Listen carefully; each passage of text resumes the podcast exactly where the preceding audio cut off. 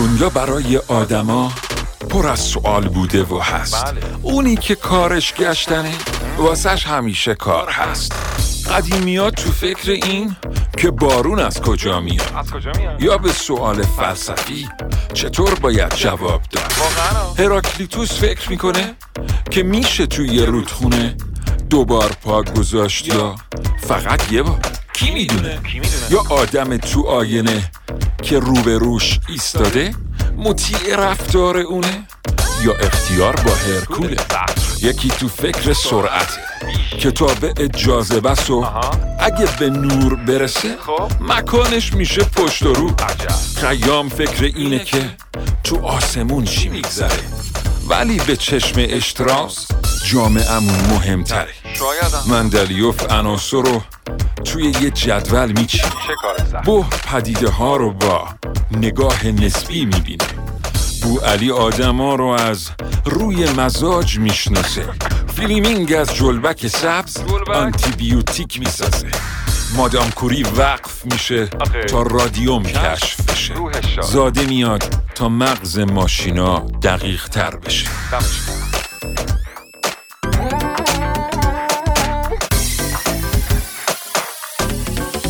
زربین به نام خداوند بخشنده مهربان خانم آقایان سلام و وقتتون بخیر.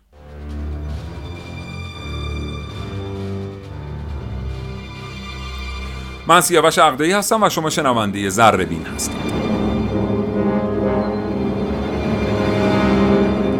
چشماتون رو ببندید رو تصور کنید که علا رغم میل باطنیتون ناچار هستید منزل محل اقامتتون رو ترک کنید و به یک خونه قدیمی که از پدر پدر پدر بزرگتون نسل به نسل گشته و به شما ارث رسیده اسباب کشی کنید. بعد چند روز تلاش برای بازسازی ملک متروکه خیلی اتفاقی با یه دریچه مخفی در زیرزمین برخورد می‌کنید. دریچه رو باز می‌کنید و وارد یه تونل بزرگ میشید. تونل شما رو می‌بره و می‌بره تا به یه فضای خیلی بزرگ می‌رسید فضا پر شده با جعبه های چوبی که روی تمامشون علامت صلیب شکسته نقش شده. یکی از جعبه ها رو باز می‌کنید جعبه حاوی تعداد زیادی شمش طلاست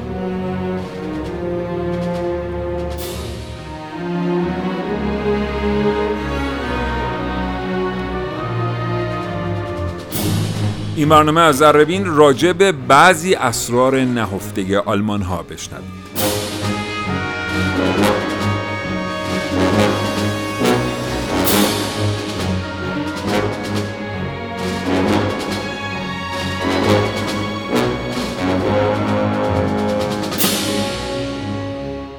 اگر زندگی روزمره فرصت مطالعه کردن رو از شما سلب کرده این برنامه رو دنبال کنید. هرچند که هر روز شنیدن زربین جای حتی یک جلد کتاب خواندن رو برای شما نمی‌گیره.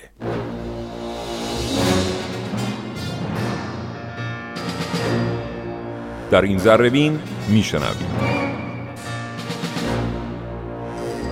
ملاقات با آدولف زیر ذره من محمد تقیزاده.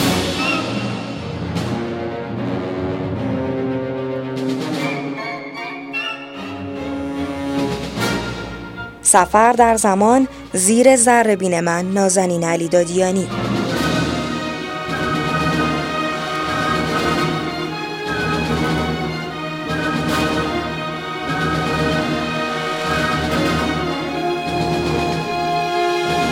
پروژه ریزه زیر زربین من حسین رضوی. اگر علاقه من هستید با ما در ارتباط باشید کافی شناسه زربین کست رو با دو حرف آر در شبکه های اجتماعی جستجو کنید. با دنبال کردن ما بخصوص در شبکه های اجتماعی توییتر و اینستاگرام از ما حمایت کنید.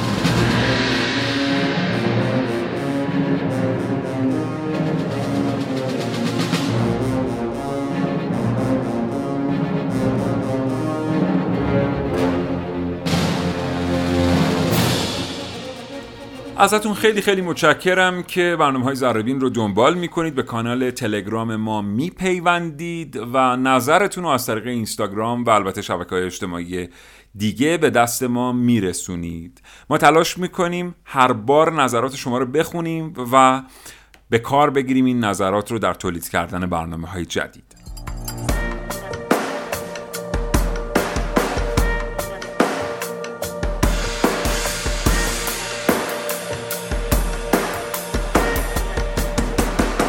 زربین اسای دست چشم های شما.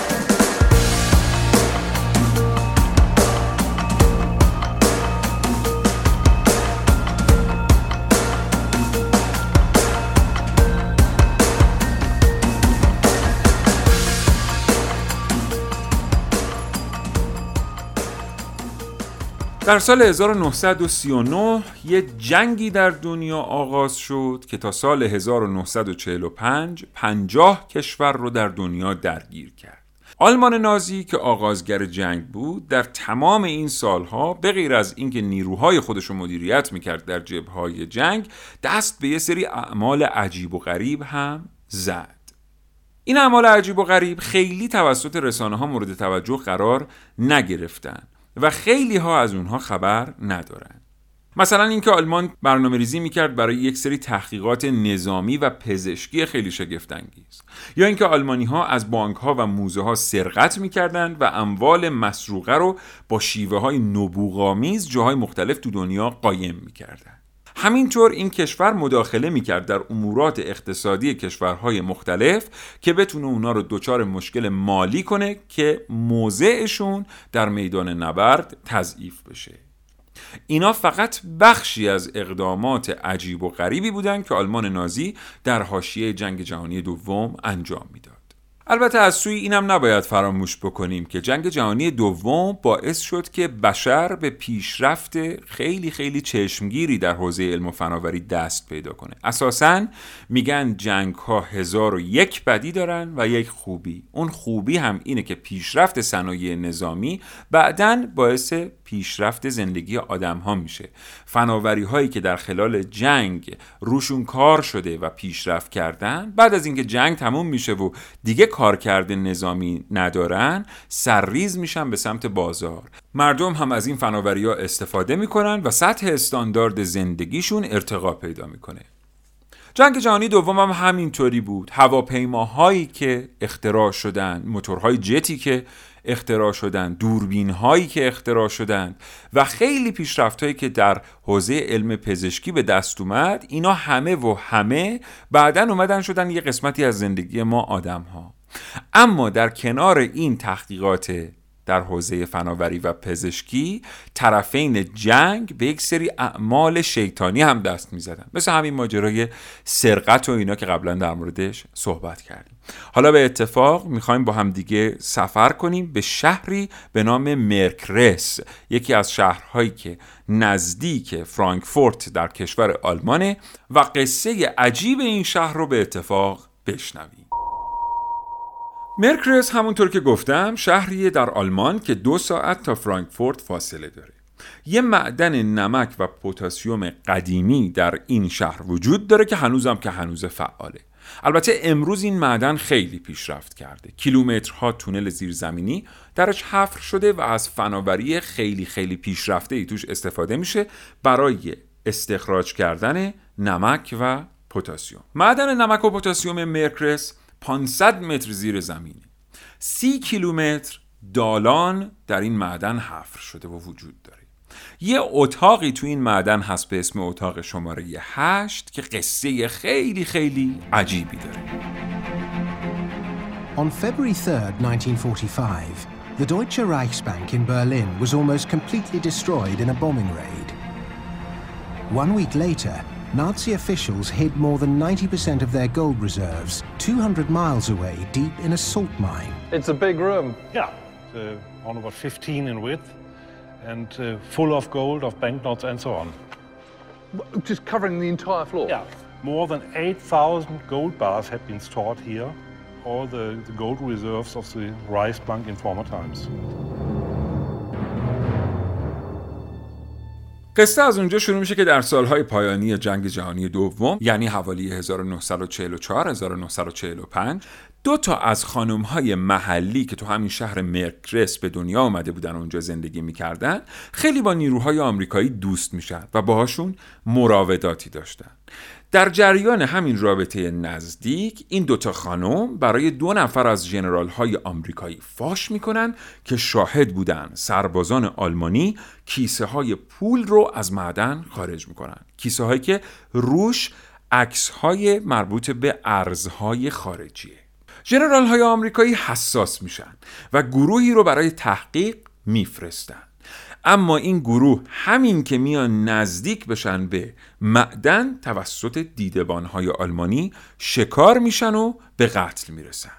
این حفاظت جدی که آلمانیا از این معدن می‌کنن و این همه دیدبانی که کنار این معدن گذاشته بودن و اینها حساسیت جنرال های آمریکایی رو صد چندان می‌کنه. دیگه با خودشون میگن که حتما تو این معدنه یه خبری هست وگرنه یه معدن نمک و پوتاسیوم که تازه تو طول جنگ فعالم نیست چرا باید انقدر ازش محافظت بشه؟ حتما یه چیز خیلی ارزشمندی اونجا وجود داره.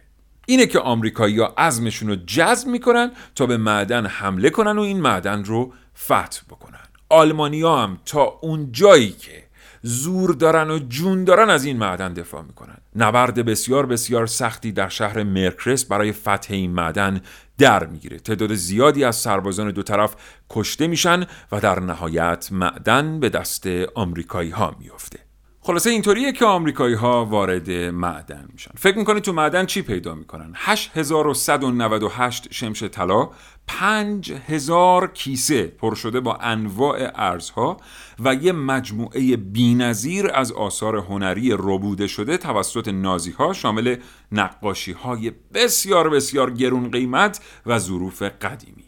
خلاصه اینجوری کشف میشه که آلمان ها در طول این چند سال خیلی از چیزایی رو که از این ور اونور دزدیده بودن و منتقل کرده بودن به نزدیک فرانکفورت و توی این معدن قایم کرده بود.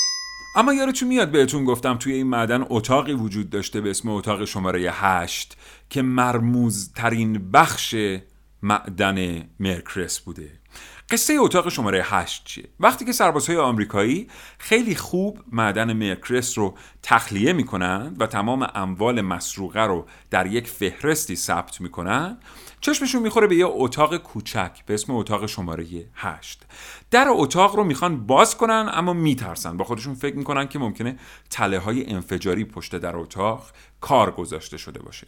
به خاطر همین با سختی دیوار اتاق رو میشکافن حفره در دیوار ایجاد می‌کنن و بعد وارد اتاق شماره 8 میشن.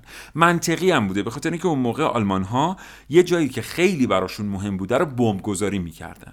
تا اگه دست کسی به اونجا رسید کلا منطقه بره روی هوا و چه اجناس ارزشمند چه اطلاعات ارزشمندی که اونجا هست به دست کسی نیفته.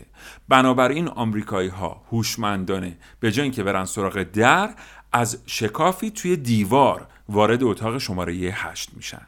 باورتون نمیشه که توی اتاق شماره 8 چه چیزهایی پیدا میشه. 189 چمدان حاوی نقرجات جواهرات و دندانهای طلا. این جواهرات و نقرجات همونهایی بودن که آلمان ها از اسراشون می گرفتن و دندان های طلا هم از دهان کسانی خارج می شده که قرار بوده انداخته بشن توی کوره های آدم سوزی و بسوزن. دردناکتر از این که باید قبل از اینکه آدم ها وارد کوره آدم سوزی می شدن دندون های طلاشون کشیده می شده به هر حال جنگ خرج داشته و آلمانی ها باید یه طوری هزینه لازم برای جنگیدن با نصف دنیا رو فراهم می‌کردن. خلاصه همونطور که قبلا گفتیم چند روز طول می‌کشه که همه اجناس از معدن خارج میشن. یه سیاهه یه فهرست هم از این اجناس تهیه میشه. با تهیه شدن این فهرست معلوم میشه که ارزش طلایی به دست اومده از معدن مرکرس چند میلیون دلار بوده. آمار و ارقام نشون میده که آلمانی ها در طول جنگ جهانی دوم 598 میلیون دلار طلا دزدیدن. البته خب با توجه به قیمت طلا در سال 1945 اما طلایی که در معدن مرکرس پیدا میشه ارزشش معادل 250 میلیون دلاره. سوال خیلی بزرگ اینجاست که بقیه اون طلا کجا رفته؟ جالبه بدونید که بخش قابل توجهی از این عدد گم شده هنوز که هنوزه تو دنیا پیدا نشده و خیلی از جستجوگران جنگ در جهان دارن تاریخ آلمان ها در جنگ جهانی دوم رو به دقت می‌خونن بلکه بتونن یه جوری این گنجینه مخفی شده رو یه جای دنیا پیدا بکنن.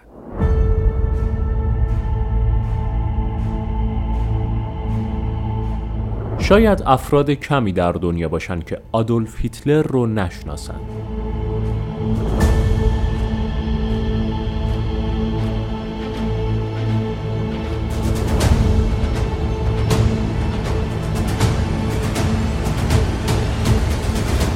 امروز اسم آدولف هیتلر مترادف با حزب نازی در آلمان کشتار یهودی ها و جنگ جهانی دومه. بعضی از ما هم کم و بیش راجع به وقایع جنگ جهانی دوم اطلاعات جست گریخته ای داریم و داستان بعضی از نبردهای مهم اون رو می‌دونیم. اما امروز قصد دارم سوالی رو ازتون بپرسم که پاسخ صادقانه شما به اون می‌تونه از اهمیت بالایی برخوردار باشه. اگر روزی کسی به سراغ شما بیاد و از شما بپرسه که آیا مایل هستی تا یک ملاقات چند ساعته به صرف نوشیدن چای با آدولف هیتلر داشته باشید واکنش و پاسخ صادقانه شما به این پرسش چیه؟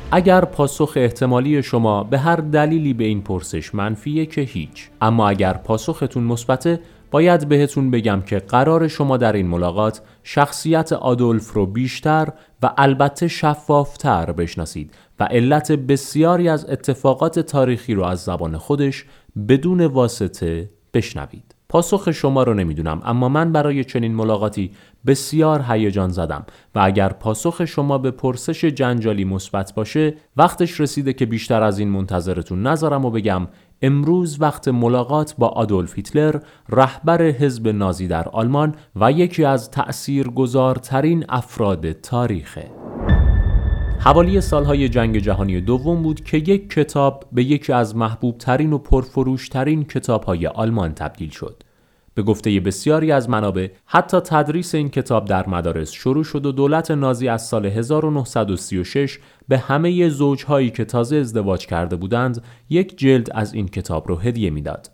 عنوان جنجالی این کتاب چیزی نبود جز نبرد من به قلم آدولف هیتلر.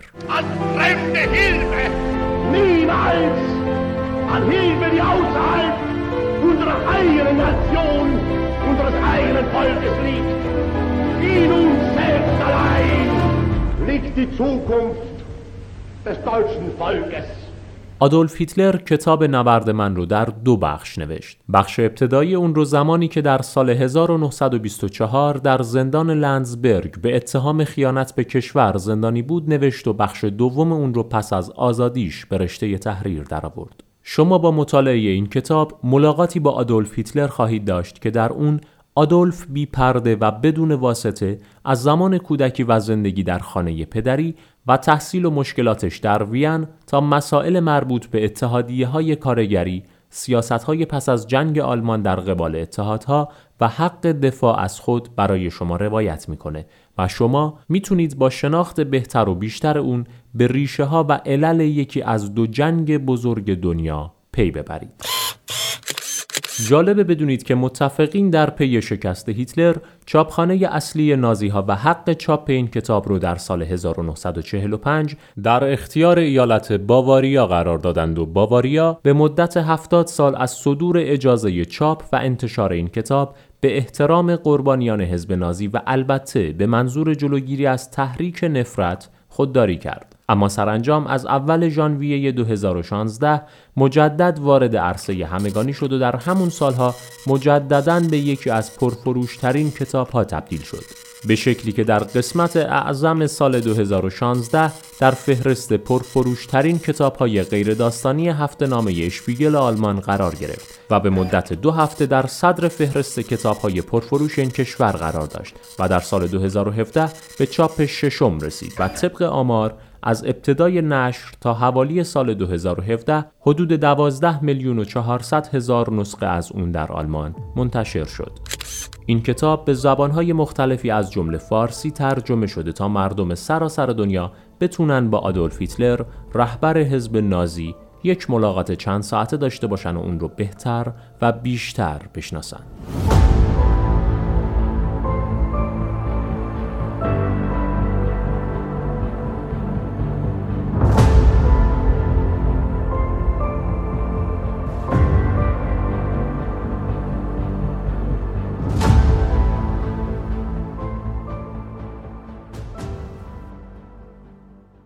خیلی ممنونم از اینکه همچنان شنونده برنامه زربین هستین. داریم با شما راجع به پرونده چند تا از کارهای عجیب و غریب آلمانی ها در زمان جنگ جهانی دوم صحبت می‌کنیم. قبل از اینکه بریم به شهر آیزیدل باز هم در آلمان می‌خوام یه موضوع خیلی جالبی رو با شما در میون بگذارم. و اون اینکه این گنج خیلی بزرگی که در موردش صحبت کردیم بخشای خیلی کوچیکیش در جریان محاکمه افسران نازی پیدا شدن. یعنی وقتی که نازی ها رو به دادگاه می بردن بعد از جنگ جهانی دوم که محاکمشون کنن تحت فشار که قرارشون می‌دادن لو می‌دادن که مثلا این محموله های کوچیک طلا رو کجا پنهان کردن. به خاطر اینکه یه بخش کوچیکی از این گنج بزرگ به دست خود ارتش آلمان نبود بلکه افسران نازی بودند که خودشون شخصا تصمیم می‌گرفتن اینا رو میدزدیدن و شخصا هم میبردن یه جا برای خودشون قایم می‌کردن که جنگ که تموم شد یه ثروتی داشته باشن یه زندگی خوبی برای خودشون دست و پا کنن. حالا می‌خوام یه مسئله خیلی جالب راجع به این محاکمه ها بهتون بگم.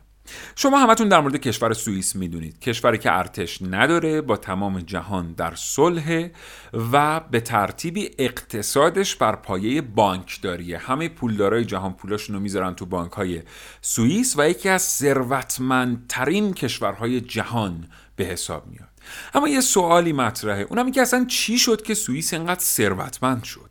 این همه سرمایه انباشته از کجا اومد که این بانک های بزرگ بتونن توی سوئیس به وجود بیان. جالبه بدونید که پاسخ سوالتون رو باید از افسران نازی بگیرید. بسیاری از افسران نازی پولهایی که به دست آورده بودند رو در سوئیس مخفی کردند. در مؤسسات مالی اعتباری کوچیکی که اون موقع ها بیطرف بودند و تعهد داده بودند به آلمانیا که به هیچ وجه اسرار مالی اونها رو افشا نخواهند کرد. خب خیلی از این افسرها و فرماندهان آلمان نازی در جریان جنگ کشته شدند و پولهاشون بلا تکلیف دست سوئیسیا باقی موند. هیچ کس هم که از این پولها خبر نداشت از این طلاها خبر نداشت. بنابراین وقتی جنگ جهانی دوم در سال 1945 تموم شد سوئیس موند و یک سرمایه بسیار بسیار بزرگ که حالا دیگه صاحبی نداشت. سوئیس شد صاحب تمام این پولها و در نهایت حالا می‌تونیم نتیجه بگیریم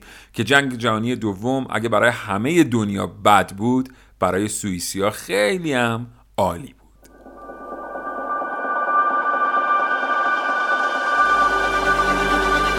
زربین ابزار کنجکاوی. اما همونطور که قول داده بودم بیان سفر کنیم به شهری به اسم آیزیدل. ده تن طلای مخفی شده توسط آلمان ها پس از جنگ یعنی در سال 1946 در این شهر پیدا شد. اینجوری بود که شاخک خیلی از اونا که دنبال گنج گم شده آلمان ها میگشتن تیز شد و با خودشون فکر کردن که احتمالا باید محموله های بزرگ دیگه هم توی شهر آیزیدل باشه.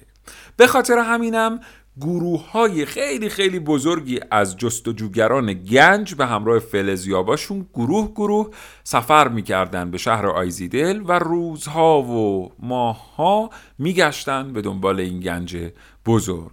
البته تعداد کمی از این افراد تونستن چیز دندونگیری پیدا کنن. در سال 2015 یه اتفاق عجیب تو شهر آیزیدل افتاد. یعنی خیلی سال بعد از جنگ جهانی دوم که دیگه آنچنان کسی اونجا دنبال گنج آلمان ها نمیگشت.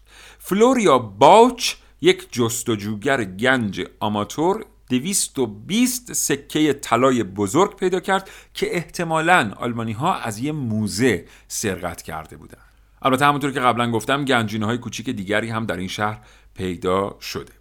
جستجوگران جنگ راجع به شهر آیزیدل میگن اگر یه فلزیاب داشته باشید و توی تپه های این شهر شروع بکنید به جستجو خیلی سریع می‌تونید کلاه های آلمانی رو پیدا بکنید ماسک های ضد گاز رو پیدا بکنید و آثاری از گلوله ها و نارنجک های آلمانی رو. به خاطر اینکه تعداد خیلی زیادی از آلمانی ها توی این شهر اردو زده بودن و خیلی از سربازای آلمانی هم همینجا کشته شدن.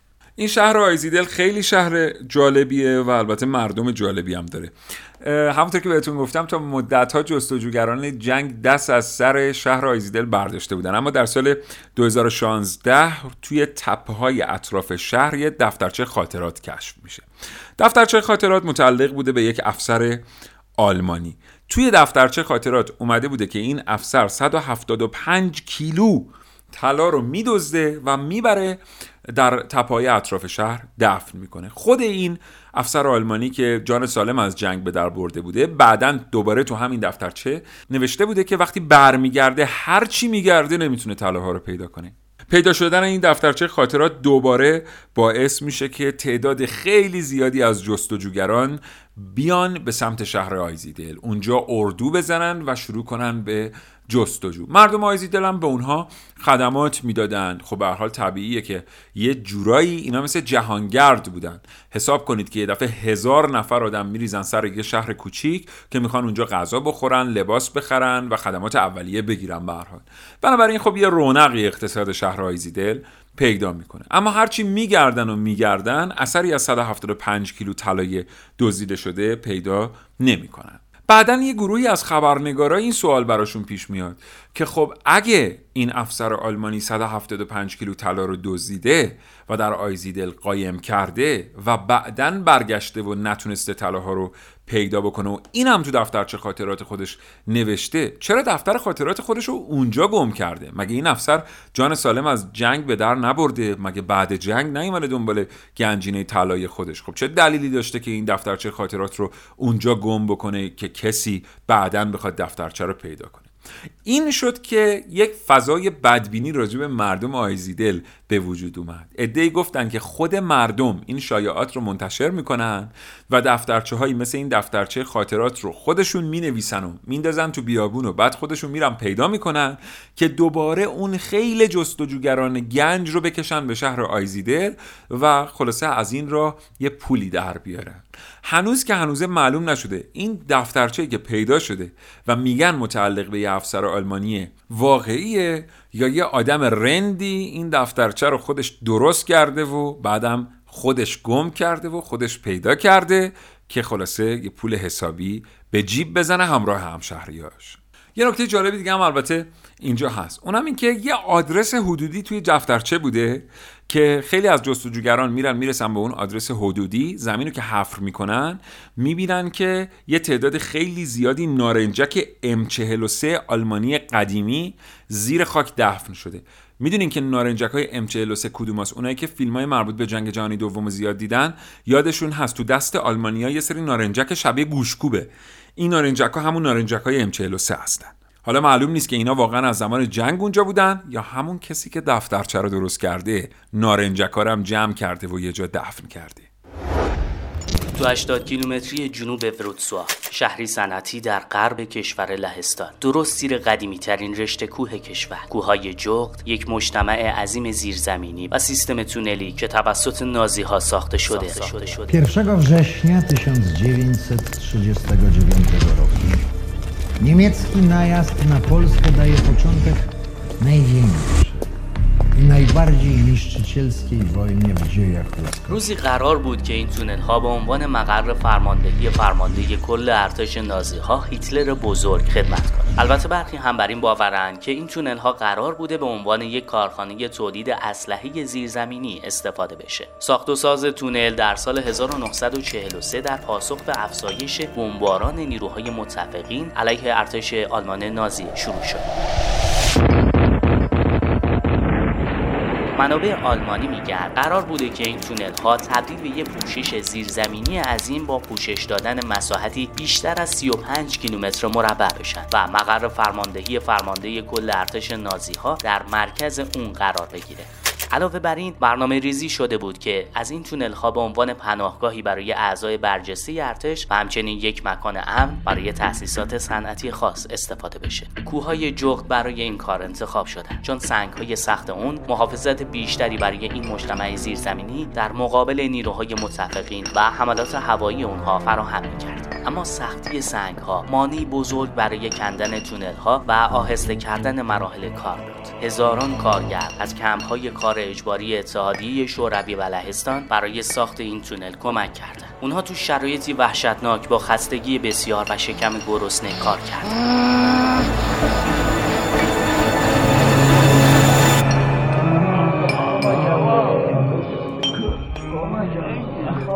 کمک کنید. آمار مرگ و میر ناشی از بیماری، سوء تغذیه، خستگی زیاد، آثار خطرناک کار در زیر زمین و درمان زندانیان توسط نگهبانان آلمانی خیلی بالا بود.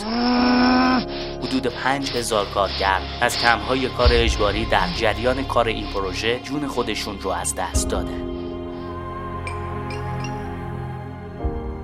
پروژه ریزه. یه اسم رمز برای پروژه ساخت و ساز نازی های آلمانی در سال 1943 تا 1945 متشکل از هفت زیر ساخت تونل زیرزمینی در لهستان. هیچ کدوم از اونها هرگز تکمیل نشدند.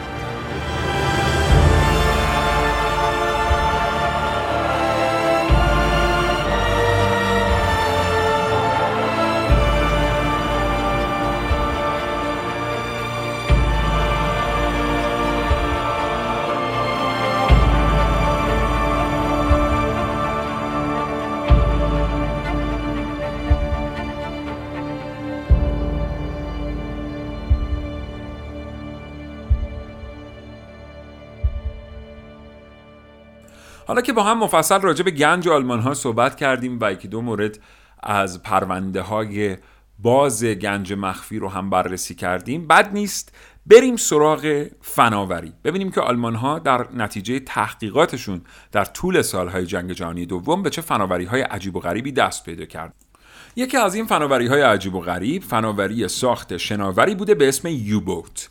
یوبوت های آلمانی در طول جنگ جهانی دوم نزدیک سه هزار کشتی متفقین رو غرق کردند.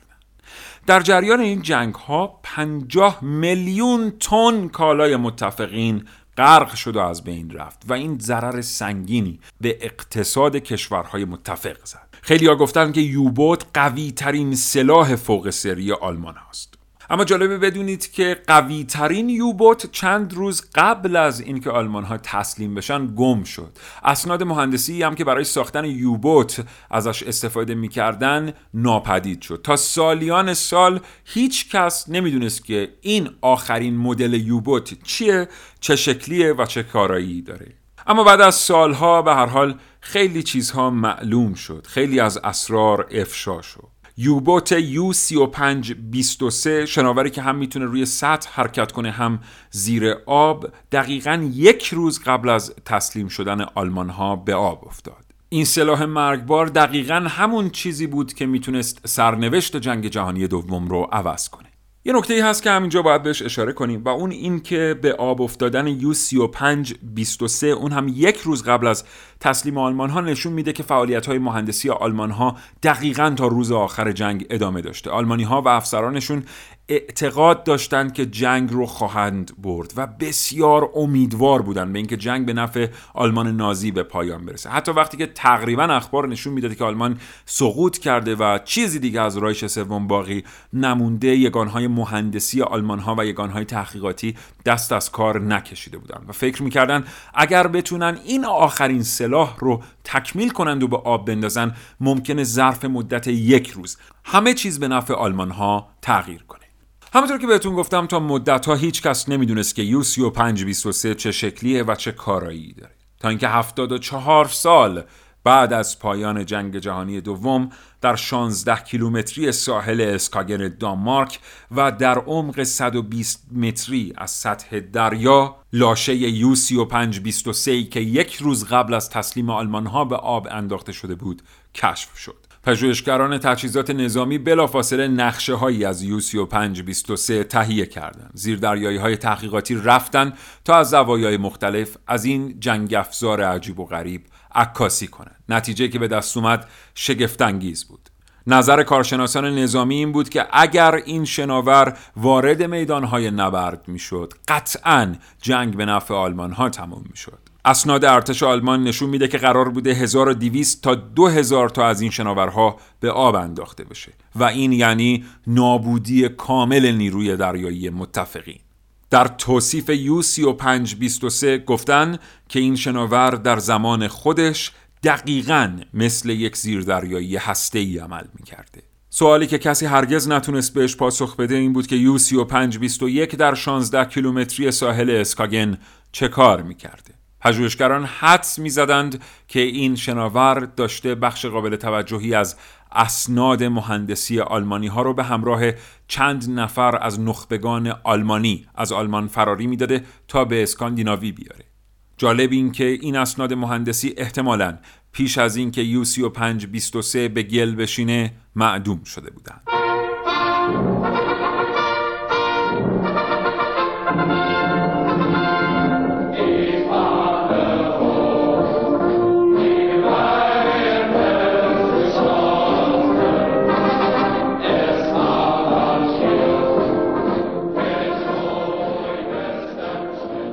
ممنونم از اینکه تا این لحظه شنونده برنامه ذره بودید و یک بار دیگه یادآوری می‌کنم چنانچه علاقمند هستید با گروه در ارتباط باشید. کافی شناسه ذره کست با دو حرف R رو در شبکه های اجتماعی مختلف جستجو کنید. از شما خیلی سپاسگزاریم که بخصوص در دو شبکه اجتماعی توییتر و اینستاگرام ما رو دنبال می‌کنید و به کانال تلگرام ما میپیوندید و اینجوری از ما حمایت می‌کنید.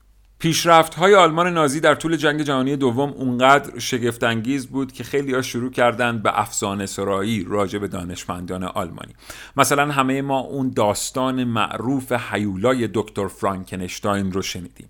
دکتر فرانکنشتاین البته در قصه ها یک دانشمند دیوانه اما خیلی نخبه بود که هیتلر خیلی بهش علاقمند بود و ازش حمایت می‌کرد. یک قلعه هم در اختیارش گذاشته بود با یه عالم سرباز که بهش کمک کنه. هدف فرانکنشتاین ساختن یه ابر سرباز بود. یک سرباز آلمانی که نمیخوابه خسته نمیشه.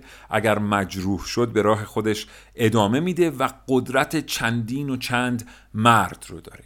فرانکنشتاین فکر می‌کرد که اگر تکه هایی از آدم ها جدا کنه و اونها رو به هم پیوند بزنه می‌تونه این حیولا رو بسازه. تکه هایی از آدم ها از اقوام مختلف. حالا چجوری قرار بود که این پیکر بیجان بعدا زنده بشه؟ سوال خیلی خوبیه. با نیروی برق با جریان الکتریسیته. در افسانه ها اومده که یه روز بالاخره دکتر فرانکنشتاین حیولای خودش رو می‌سازه و با استفاده از جریان الکتریسیته این حیولا رو زنده می‌کنه. حیولای زشتی که شبیه یه توپ چهل تیکه فوتباله. هر جای بدنش یه رنگه و رد بخیه همه جای پیکرش دیده میشه.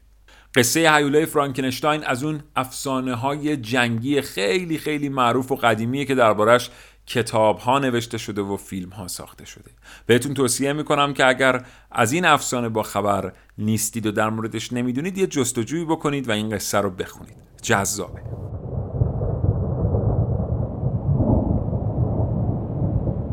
همگی این داستان رو می‌دونین.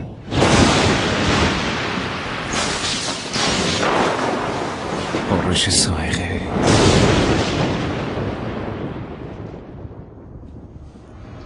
نابغه دیوانه. ویکتور فرانکشتاین. علم پزشکی برام شگفتانگیز بود. خصوصا آناتومی بدن انسان. می‌خواستم همه چیز رو درباره دنیای درون انسان بدونم. اون چه ما رو تشکیل میده. مغز ریه استخوان ماهیچه. بیشتر از سه ماه از عمر اون چشم ها این مایه یک رسانای برقی که خودم ساختم دو تا کاربرد داره. هم نگهدارنده است و هم خب سب کن تا ببینی. همش بر پایه تبدیل انرژیه. می‌دونید؟ تبدیل انرژی خالص الکتریکی به نوع بیولوژیکی که در بدن انسان جریان داره. برای همین این وسیله رو ساختم. چنگال لزروس. کشف کردم با عبور این جریان از ترکیب خاصی از سولفات ها و فلزات میشه انرژی رو تبدیل کردی؟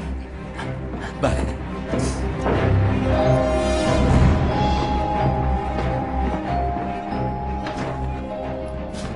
از افسانه ها که بگذریم باید حتما به یه واقعیت خیلی مهم اشاره کنیم و اون هم این که آلمان ها اگرچه دانشمندان خیلی زیادی رو تطمیع کردند و در کنار خودشون نگه داشتند اما دانشمندان زیادی رو هم فراری دادن. آلبرت اینشتین یکی از این دانشمندان بود که از ترس این که نکنه یه وقت به دست گشتاپو بیفته و سرش به باد بره آلمان رو ترک کرد و به آمریکا مهاجرت کرد. خیلی وقتا ما از شنیدن خبر پروژه های اسپیس ایکس جا می‌خوریم و شگفت زده میشیم. میشنویم که یک موشک یا یک ماهواره بر به فضا پرتاب شده و یک اتفاق شگفت انگیز رو در دنیای علم رقم زده.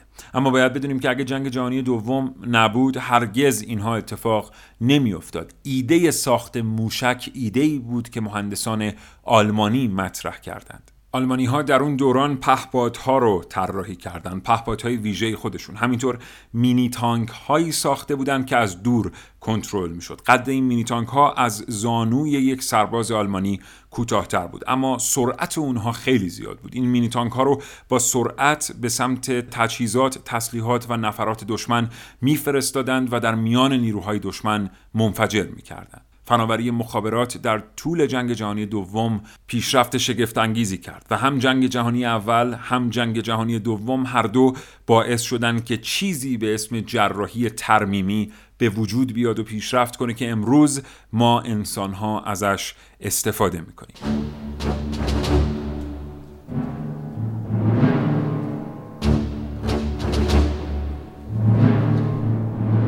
سالهای زیادیه که بشر به دنبال سفر در زمانه و سعی داره به شیوه های مختلف این رویا رو به واقعیت تبدیل کنه. آدولف هیتلر رهبر حزب نازی هم با گرد آوردن دانشمندان و عملی کردن نظریات اونها تلاش کرد تا سفر در زمان رو در قالب پروژه ناقوس یا بل اجرا کنه. They say the henge was used to test a new highly advanced machine known as or the bell. سفر در زمان تنها یکی از کاربردهای این دستگاه مخوف بود. گفته میشه در صورت روشن کردن این دستگاه تمام موجودات اطراف اون کشته می شدن. مایه‌ای که در بدنه این دستگاه ناقوس مانند به کار رفته نوعی از جیوه است و حتی بسیاری از دانشمندان معتقدند هیتلر در این دستگاه از مواد رادیواکتیو هم استفاده کرده. اما تا حالا مدرکی مبنی بر کاربرد عملی این دستگاه در جنگ پیدا نشده. This some say was the Wunderwaffe, the wonder weapon, a weapon so powerful, so exotic that even in the last minutes of the war, as the Soviet army closed in on Poland, could have changed the whole course of the war. ابررسانایی و پرواز از دیگر ویژگی هایی بود که محققان برای این دستگاه مخوف متصور بودند. نکته جالب توجه ماجرا اینجاست که به محض ورود متفقین به آلمان پروژه بل و دستندرکارانش به طور کامل ناپدید شدند و تا این لحظه هیچ کس از سرنوشت این دستگاه قولپیکر اطلاعی نداره. If you're starting to think about a bell shape for flight, the, the challenge you're facing, I think, is making it aerodynamic when you move around side to side and forward and backward. Because you're presenting a very large cross-sectional area to the air, and you're going to generate a lot of drag. So you might be very good if you wanted just like a hovercraft that went up and down, but once you start moving, I think you're going to run into trouble.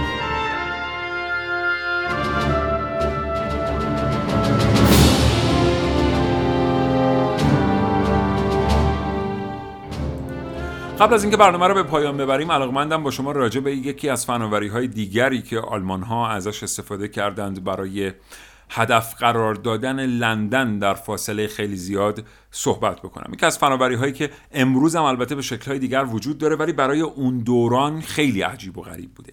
آلمان ها قبلا دو موشک ساخته بودند با نام های V1 و V2 اینا اولین موشک های جهان بودند که با این تکنولوژی با این فناوری کار می‌کرد پس از مدتی آلمانی های نیاز رو احساس کردند که بتونن از خاک فرانسه بریتانیا رو مورد هدف قرار بدن. یعنی شهر لندن رو بزنن.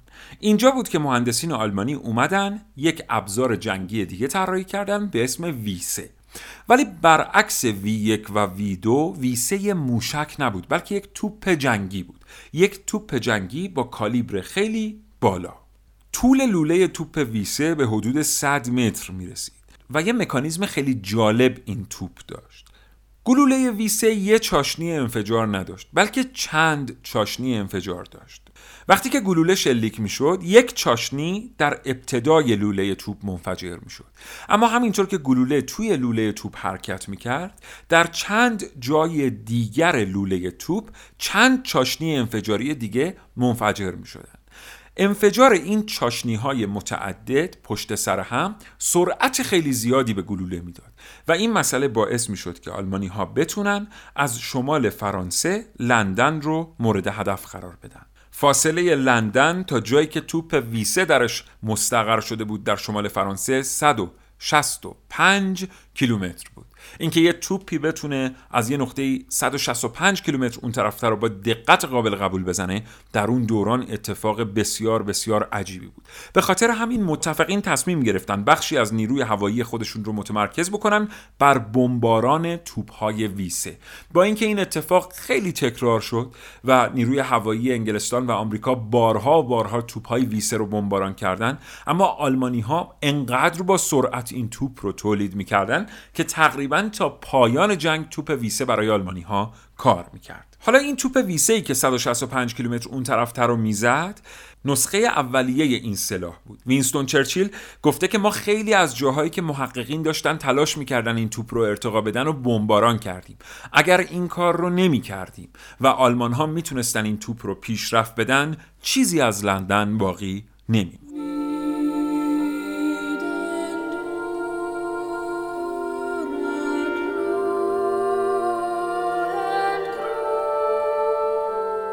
جنگ جهانی دوم بدون شک یکی از تلخترین وقایع تاریخ بشر مدرن جنگی که باعث شد شهرها و کشورها ویران بشن و به گفته بسیاری از اندیشمندان نه انسان که انسانیت زیر شنی تانک ها از بین بره کشورهای درگیر تلفات سنگینی دادند. شوروی یکی از طرفین درگیر بود که خیلی از مردمش در جریان جنگ جهانی دوم کشته شدند. شاید براتون جالب باشه که بدونید از پسرانی که در سال 1923 در این کشور به دنیا اومدن تنها 20 درصدشون یعنی یک پنجمشون از جنگ جهانی دوم جان سالم به در بردن در طول سالهای 1939 تا 1945 متحدین بیش از 3.4 دهم میلیون تن مواد منفجره رو بر سر متحدین کوبیدند آدمای خیلی زیادی کشته شدند و نتیجه این جنگ چیزی نبود جز زوال و افول آلمان و حکمرانی انگلستان و آمریکا بر جهان.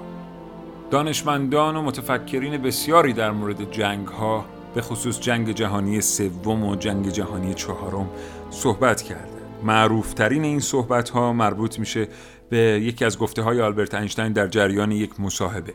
آلبرت اینشتین در رابطه با جنگ های جهانی میگه که من نمی‌دونم که مردم در جنگ جهانی سوم قرار با چی با هم بجنگن. اما اطمینان دارم که در جنگ جهانی چهارم ملت ها با سنگ و چوب با هم خواهند جنگید. دنیای بدون جنگ خیلی زیباتره. برای دنیای بدون جنگ تلاش کنید. هر جا هستید دست بلا از دامان زندگیتون دور شاد و تندرست باشید. خدا نگهدار.